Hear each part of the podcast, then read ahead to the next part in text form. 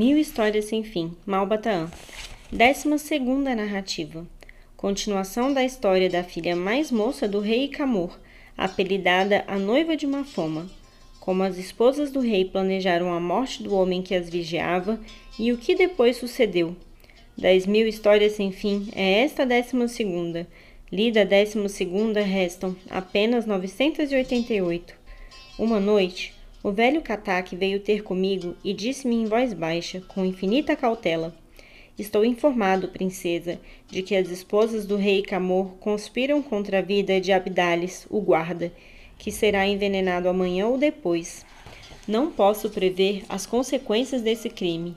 Certo estou, entretanto, de que as criminosas têm também intenções perversas a vosso respeito. Aquela grave denúncia caía sobre mim como o simum do deserto sobre o viajante desprevenido. Tão grande foi o meu espanto que fiquei muda, estarrecida, diante do astrólogo. Para completa segurança, princesa, vou revelar-vos um segredo. Há uma passagem subterrânea secreta que liga Kandahar à gruta de Télix. Vou ensinar-vos esse caminho, de cuja existência nem mesmo o rei tem conhecimento, para que possais fugir daqui em caso de perigo. Não eram infundadas as suspeitas do velho Katak.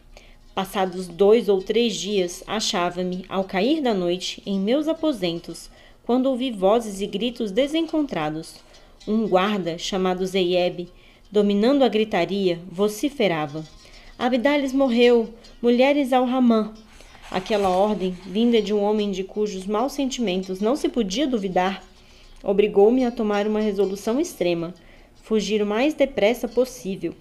Procurei, sem perda de tempo, alcançar o subterrâneo secreto e por ele caminhei corajosamente no meio da mais completa escuridão.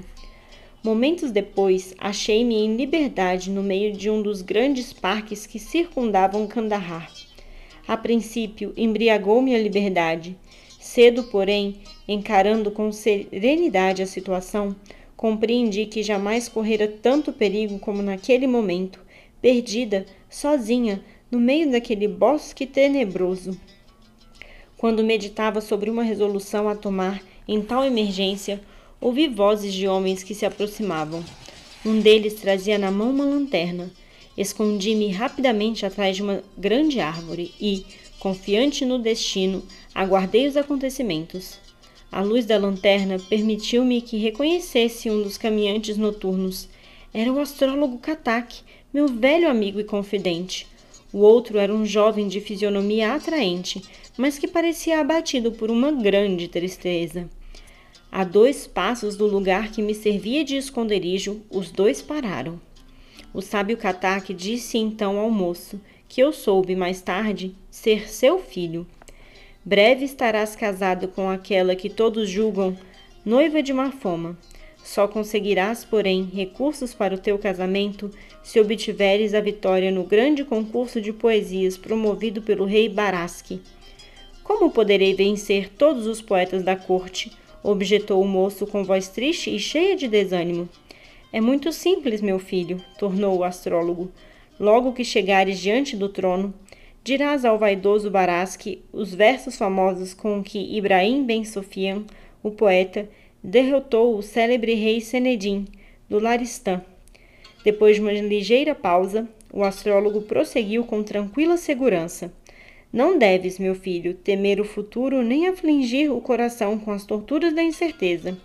Lembra-te do que disse um poeta. Abre aspas. Só quem um dia desolado vir, seu ideal mais puro derrubado. Só quem a aventura já sentiu, sentiu-a sem jamais ter blasfemeado. Quem conheceu a dor, algumas vezes, e o desespero e o sofrimento mudo, só quem fugiu da vida muitos meses, e afastou-se da vida e assim de tudo, e quem, depois, voltou de novo à vida, purificado em sua própria dor. Só esse pode, de alma comovida, amar a vida com imenso amor. Fecha aspas. Certo estou de que os versos de Ben Sofian garantirão a tua vitória no concurso. O jovem indagou com viva curiosidade. Que versos são esses, meu pai? respondeu o prudente astrólogo. Para que possas compreender os versos mais assombrosos do mundo, é preciso que conheças as origens deles. Vou contar-te um dos casos mais surpreendentes da nossa história, e tem sempre presente em teu pensamento, para teu conforto, as admiráveis palavras, abre aspas, esperança tão fingida, de me enganar não se cansa, ai, porém, de minha vida, se não houver esperança, fecha aspas. E, a seguir, o honrado Ulemar narrou a singular história que ouvi emocionada e curiosa.